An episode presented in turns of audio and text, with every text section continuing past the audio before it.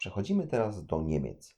Koncert niemiecki ma kilka cech, które odróżniają go od koncertu włoskiego. Po pierwsze, ponieważ forma ta została zaimportowana z zewnątrz, jej ewolucja odbywała się raczej dużymi skokami i była zdecydowanie mniej płynna niż we Włoszech. Po drugie, niemiecka skłonność do rygoru kontrapunktycznego i zwięzłości tematycznej skutkowała raczej umiarkowaniem aspektu wirtuozowskiego i dużą integralnością, spójnością głównego i pobocznego materiału muzycznego. I po trzecie, duży wpływ na kształt niemieckiego koncertu miała ogromna popularność muzyki francuskiej na dworach niemieckich, co prowadziło do pewnego rodzaju hybrydyzacji stylu włoskiego i francuskiego w koncercie niemieckim.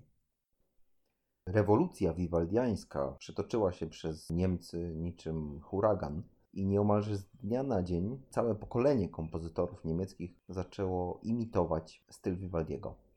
Jednym z pierwszych był Georg Philipp Telemann, który mimo iż publicznie wypowiadał się z dezaprobatą o tej formie, skomponował koncertów około setki na najróżniejsze kombinacje instrumentów.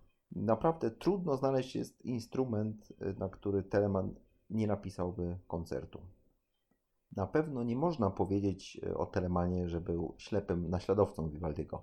Wręcz przeciwnie, stworzył swój własny styl, bardzo indywidualny, może nieco eklektyczny, ale Telemann był znakomitym kameleonem. Potrafił pisać zarówno w stylu włoskim, jak i francuskim. Fascynował go również styl polski, którego elementy słyszalne są w niektórych koncertach. Jedną z charakterystycznych cech koncertów Telemana jest stosowanie przez niego formy czteroczęściowej, zupełnie jak w sonacie. Wolna, szybka, wolna, szybka. Dla koncertów Vivaldiego zdecydowanie bardziej typowa jest forma trzyczęściowa z rozpoczynającym koncert Allegro. Posłuchajmy dwóch pierwszych części koncertu na flet prosty i viola da gamba Amol Georga Filipa Termana.